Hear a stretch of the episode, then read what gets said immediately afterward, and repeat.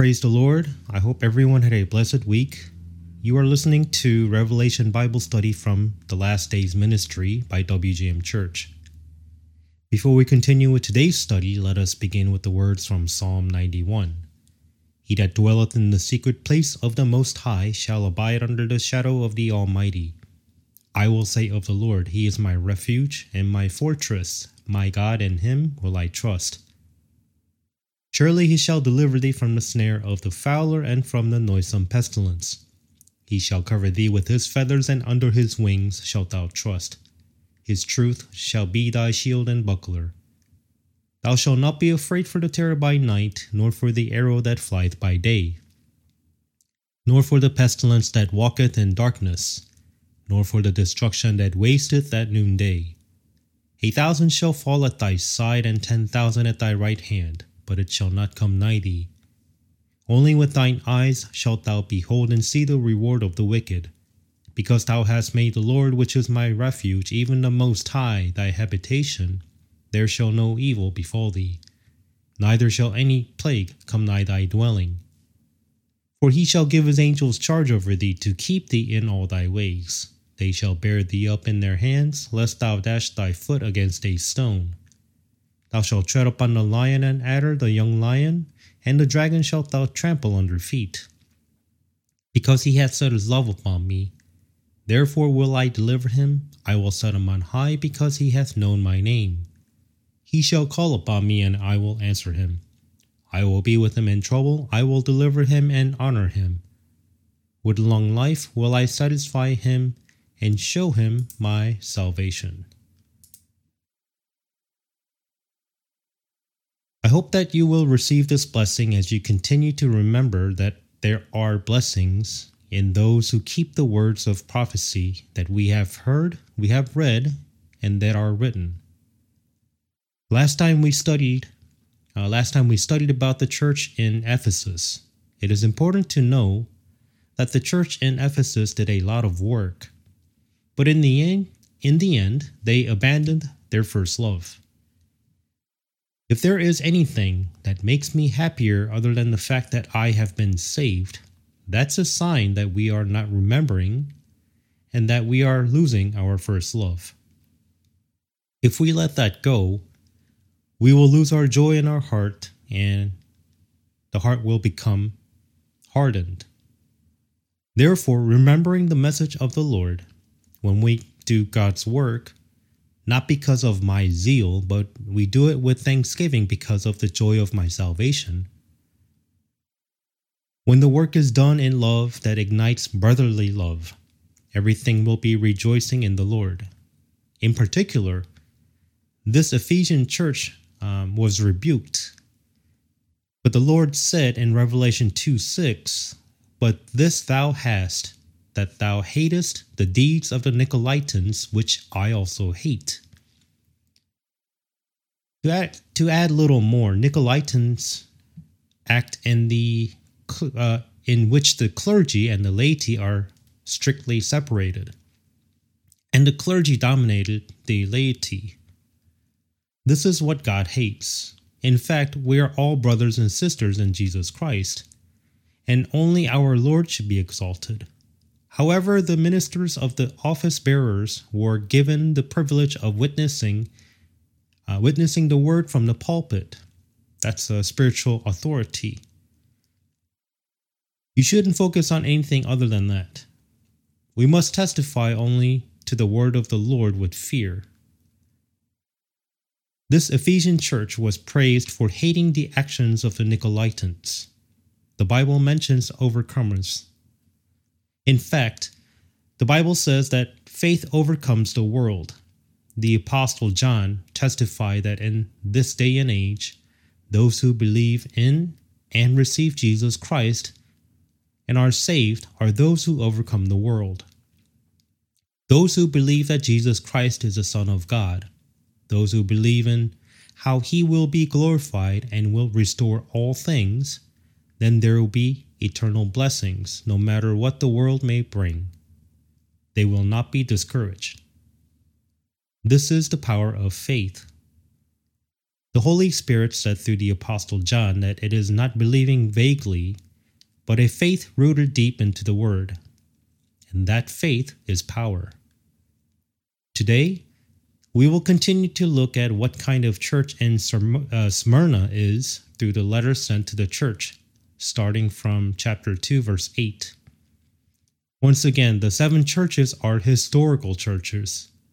Churches but they contain the model of all the churches in the present end times. This is also a message unto all the churches.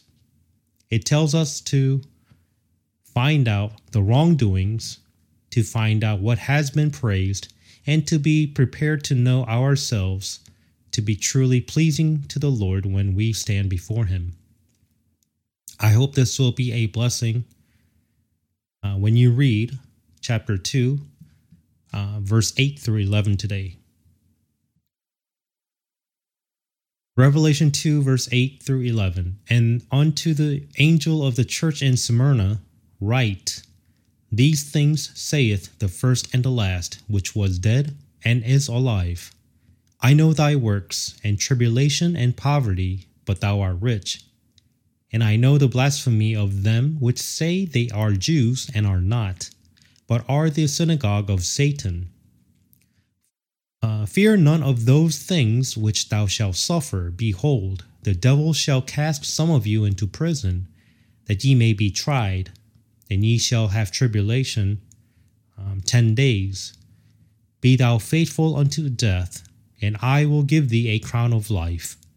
He that hath an ear, let him hear what the Spirit saith unto the churches. He that overcometh shall not be hurt of the second death. The Church of Smyrna is a type of church that historically existed from 200 AD until the Council of Nicaea in 325 AD. This church was under persecution. Smyrna means myrrh. The Lord received myrrh during his persecutions. It is bitterness, it is pain and sufferings. Officially and historically, the church has been persecuted 10 times. Thousands of saints were killed during this persecution. The more saints were killed, the more saints increased and multiplied. In the Book of Martyrs by John Foxe, you can see in great detail during the medieval times how many Christians uh, the Roman Church killed, according to the Bible, and how they were killed, and even contains pictures, uh, pictured scenes of their martyrdom. If you are a Christian, I personally recommend that you read this book. We have to realize the identity of the Roman church of the past. This is the church that commanded and martyred. They were uh, they are a rich in the eyes of God, the church of Smyrna. They are only the world only sees their deeds, tribulations, and poverty, but on the contrary, the Lord considered them to be rich. We should be rich in the sight of the Lord as well, not because of the perishable and carnal riches of the world, but the pure faith toward the Lord, even though there is nothing, and faith that is persecuted because of the Lord. The Lord said, Rejoice and leap for joy when you are persecuted for my name, your reward is great in heaven. Those who see the reward in heaven and leap for joy are truly the children of God. In these last days, a person will appear um, to say carnal wealth is gain and material abundance is godliness. That is not godliness. Those who truly obey and preach the word of God those who give up worldly materials and devote themselves to preaching the word of God are truly wealthy. In verse 9, we see the blasphemy of those who claim to be Jews. What is a self proclaimed Jew? They are literally non Jews who lie proclaiming that they are Jew. It is the synagogue of Satan. In the past 100 years, many self proclaimed Jewish doctrines have emerged. A typical example is the Roman Catholic Church. They claim that the Apostle Peter was the first pope. The Jehovah's Witness proclaim they are the 144,000, while some others teach the Jewish law must be um, obeyed. These are just a few among the many. Christians can never be Jews. What did the apostle Paul say in Romans 1:16? For I am not ashamed of the gospel of Christ, for it is the power of God unto salvation to everyone that believeth, to the Jew first, and also to the Greek. 1 Corinthians 10:32 says there are three groups in this world. There are Jews and Gentiles and the church of God. Physically there are Caucasians, blacks and Asians, but spiritually Jews and Gentiles and the church of God which is the gathering of believers who have received Jesus Christ and have, re- have been regenerated by the Holy Spirit. So, Christians are spiritual Jews. Christians can never be Jews physically.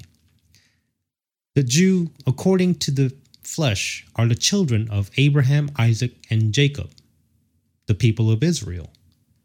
These Jews killed the Messiah and were taken captive to Babylon in the old days. In 70 AD, Jerusalem was devastated by the Roman general Titus, and the inhabitants were scattered all over the world. Thus, God completely had forsaken them from the time of their dispersion, and the covenant set with Abraham, Isaac, Jacob has come to an end. That is why all covenants have been transferred to the church. This doctrine is the doctrine of Satan. It is incorrect. And this is the doctrine of the self proclaimed Jews. With such doctrines and ideologies started to rise because Israel is completely cut off from God. It is not sin to persecute and kill the Jews. Due to such ideologies, Hitler did not have any remorse for murdering Jews with the blessings of Roman Catholic Church during World War II. The same goes for the Crusades. That's why we are able to see through God's Word that God never abandoned the Jews. When the Lord comes to this earth in the future, the Jews will repent and be saved as a whole nation. Zechariah chapter 12, 13, and 14 clearly show it, and in many other books of the Bible, the prophets, Psalms, and the five books of Moses. That is why we should never think that the Jews were completely forsaken. But we should know clearly that during their times of wickedness, the Gentiles had the opportunity to be saved and become children of God for the past 2,000 years, and the Jews were never completely abandoned. So, the Lord said in chapter 2, Revelation 2, verse 10 Be faithful unto death, then I will give you the crown of life. This is not about eternal life.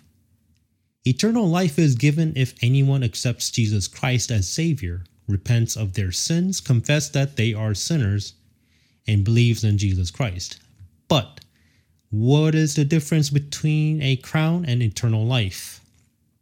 It is clearly stated that there are people who received eternal life but do not receive the crown at the judgment seat of Christ.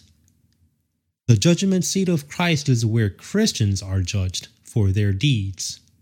When the Lord comes into the air, the raptured saints go up to heaven to be judged and rewarded for what they have done at the judgment seat of Christ during the seven year tribulation, which is happening on this earth. It is the judgment seat of Christ that believers receives rebukes and rewards accordingly. Unbelievers will be judged at the end of the millennial kingdom at the great white throne judgment, uh, judgment of God, by falling into the lake of fire. That is why Christians are judged. 2 Corinthians um, 5 8 through 10 clear, clearly says, We are confident, I say, and willing rather to be absent from the body and to be present with the Lord. Wherefore we labor that whether present or absent, we may be accepted of him. For we must all appear before the judgment seat of Christ, that everyone may receive the things done in his body according to that he hath done, whether it be good or bad. So, therefore, the judgment seat of Christ is where Christians are judged according to what they have done.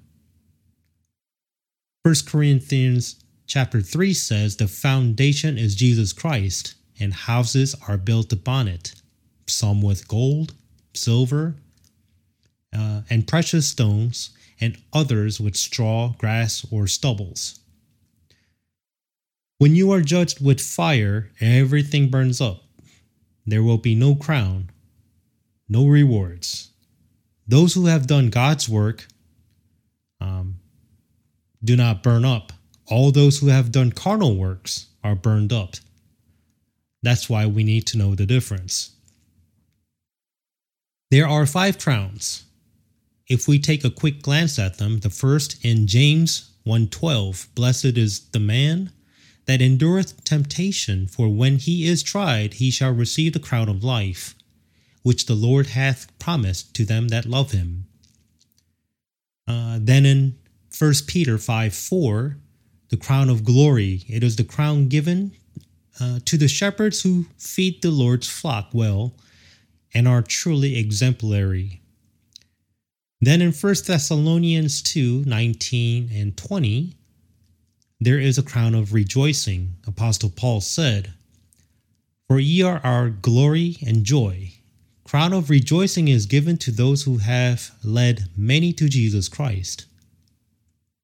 Next up, 1 Corinthians 9:25, there is an incorruptible crown.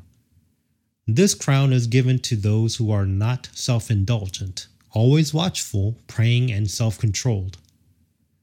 And then finally in 2 Timothy 4 verse 8 there is the crown of righteousness, which is given to all who earnestly long for the coming of the Lord. What is a crown? It's a headpiece worn by the king. Many people were martyred at the persecuted church of Smyrna. At the end of this period, uh, Emperor Constantine the Great of Rome realized the only way to maintain the Eastern and Western empires was to embrace Christians and pretend that he was Christian. He proclaimed to have seen a vision in his dream by mixing Babylonian religion with Christianity as part of the Roman Empire. Thus, the Church of Rome began, and this began historically at the Council of Nicaea in 325 AD. You need to know this as well. Revelation 2:11 He that hath an ear let him hear what the Spirit saith unto the churches. He that overcometh shall not be hurt of the second death. We Christians have already overcome. Those who believe that Jesus Christ is the Son of God, those who believe that they will go to heaven, even if they die, will overcome the world. Because the world is temporal, even if the Antichrist comes and reigns, he will eventually be thrown into the lake of fire by the Lord. And everything, including lust of this world, will pass away. Believers can overcome anything in this world. Even though they were torn to pieces um, to death by lions, the martyrs of the old times died rejoicing. They died while singing hymns. People like Ignatius um, told the lion to eat his head first because it would take too long to meet the Lord if he was eaten starting from his feet. Why is that? This is evidence of true faith. Those who believe they will live even if they die this moment when they and when they believe while living in living in Christ will never die are those who overcome the world. What is the second death? It is in Revelation 20, verse 14 and 15. And death and hell were cast into the lake of fire. This is the second death. And whosoever was not found written in the book of life was cast into the lake of fire. Those who die without believing in Jesus Christ now go to hell. hell is in the fire of the earth. Later, when the millennium kingdom ends and the great white throne judgment of God comes to an end, the entire hell itself will fall into the lake of fire. Satan will also fall into the lake of fire. The false prophet and Antichrist, the beast, is there already.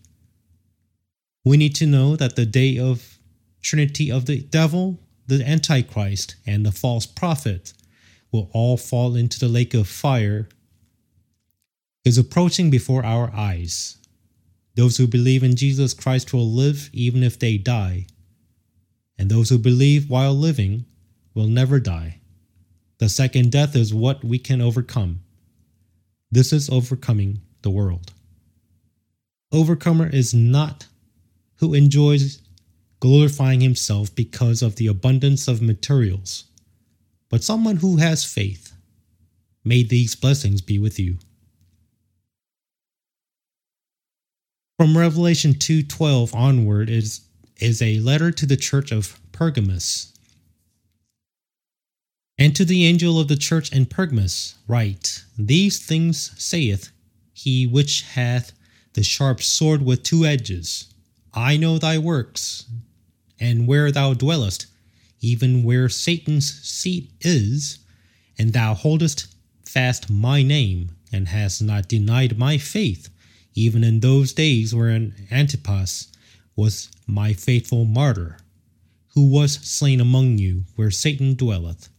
But I, but I have a few things against thee, because thou hast, um, because thou hast there them that hold the doctrine of Balaam, who taught Balak to cast a stumbling block before the children of Israel to eat things sacrificed unto idols and to commit fornication so hast thou also them that hold the doctrine of Nicolaitans, which thing I hate.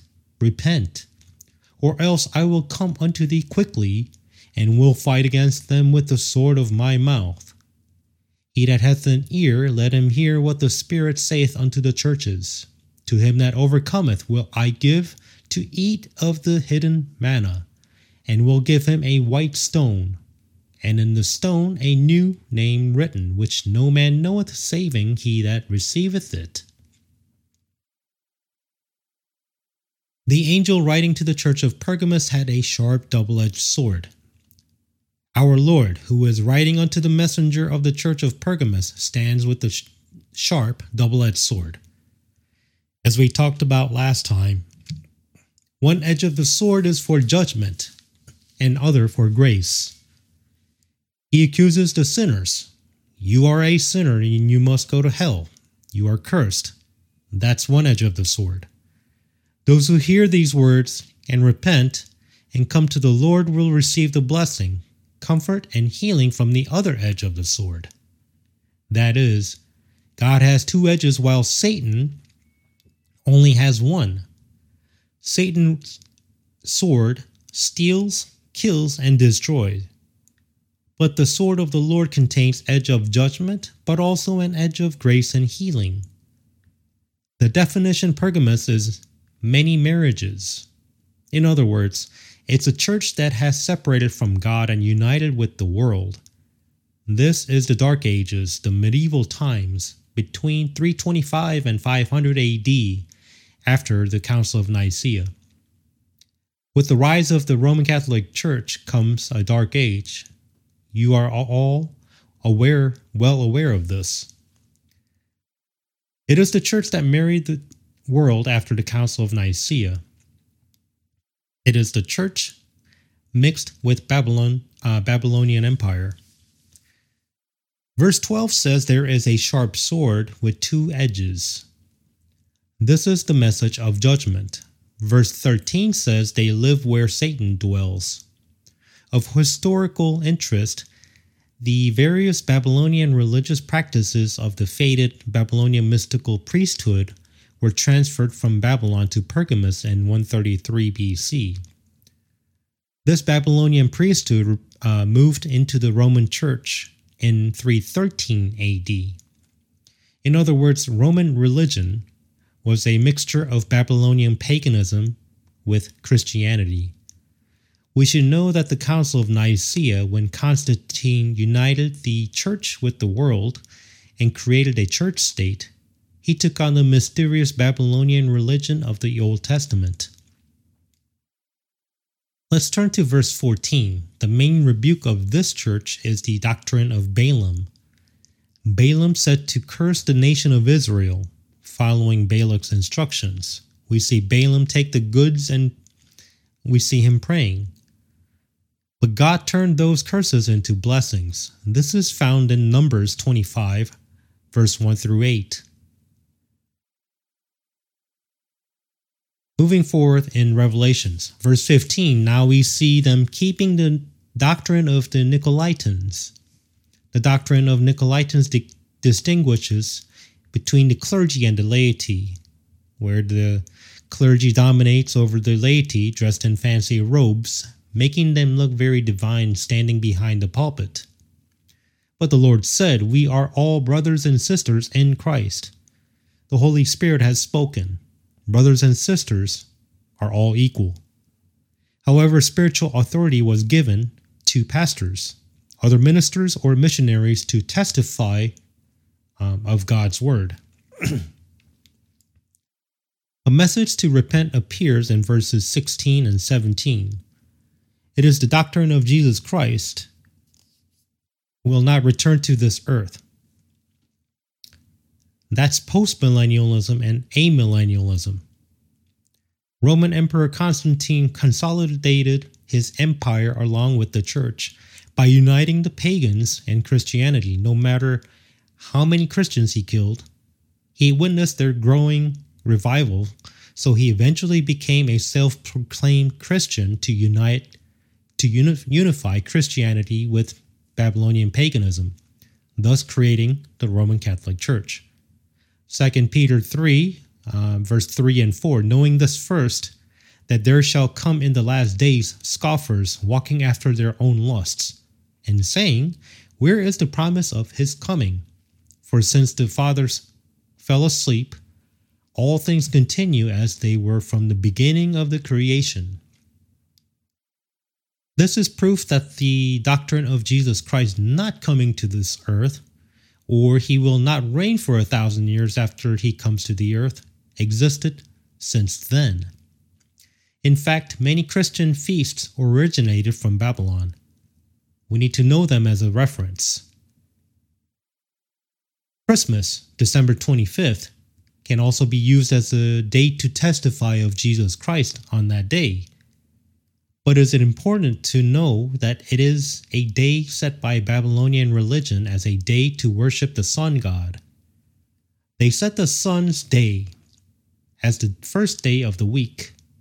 However, Christians gather on Sunday to commemorate the resurrection on the first day after the Sabbath. However, we do know that it is not biblical to institute this day, but we should use the birth of Christ to preach the gospel. So, from the time of the Pergamus church, the doctrine of the cult of the Virgin Mary began, the doctrine of purgatory, and doctrine of the great curse, where salvation is not only by faith but also by works. And the Apocrypha was included in the Bible of the Roman Catholic Church. Not only that, as the times got darker, the more passionate the evangelists preached the gospel. People like Chrysostom uh, preached the gospel of to be born again by preaching hellfire, curses, and regeneration. He was imprisoned and exiled and spent the rest of his life in the Black Sea because he committed iniquity by preaching the gospel that you must be born again, otherwise if you do not believe in Jesus Christ, you will go to hell with curses. There he translated the standard Greek text into Russian language. As the Apostle Paul testified, God made this the evidence as he said that the body is bound, but the word is not bound. John of Antioch in uh, 441 AD was an example of an evangelist during this dark age. In 389 AD, St. Patrick of Ireland You've all heard of St. Patrick's Day. He too preached hellfire, curses, rebirth, and premillennialism. When he went into the Irish forest and beat the drums to gather the natives, he preached, You must be born again. You must be born again to enter the kingdom of God. He preached the gospel loud and clear like this. Today, we are living in a time when it is difficult to hear the messages of hellfire, curses, regeneration, and the Lord's millennial kingdom like St. Patrick of Ireland. We've got to tell the people that they will end up in hell if they don't believe in Jesus Christ. This is the power of the gospel. Satan deceives the churches. Keep it inside the church. You can worship, do all sorts of little programs, and socialize as much as you want, but you must never go outside and preach the gospel. This church is a rescue ship, a church that shines light.